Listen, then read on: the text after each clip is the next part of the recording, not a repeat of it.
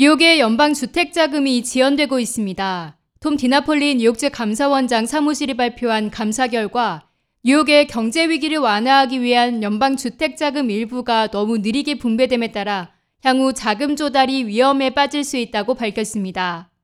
이번 감사에는 지역 관계자뿐만 아니라 주택 및 지역사회 재건부에서 연방자금 관리 검토에 참여했습니다.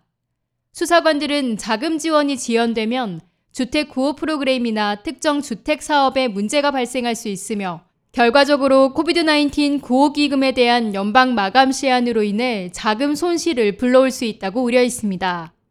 디나폴리 감사원장은 주정부는 코비드-19 팬데믹 이후 주택 위기의 어려운 물길 속을 계속 항해하고 있다며 우리는 뉴욕주에서 주택 수요, 특히 저렴한 주택을 지원하는 도움이 될 수 있는 모든 지원이 필요하다고 말했습니다.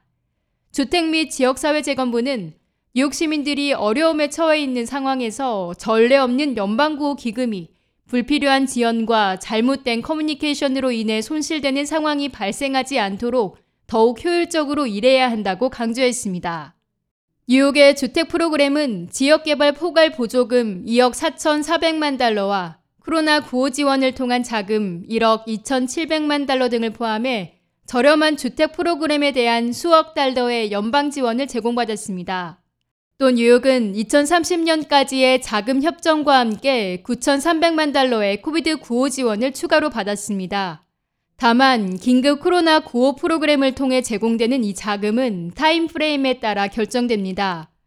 디나폴리 감사원장 사무실은 코로나 구제와 관련된 자금이 적절한 시기에 지출되며 업무 완료에 대한 지연을 줄이기 위해 지역 관리자와 주택구호 프로그램이 협력할 것을 권고했습니다.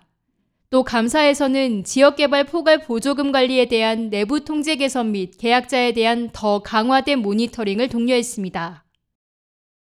K-Radio 김유리입니다.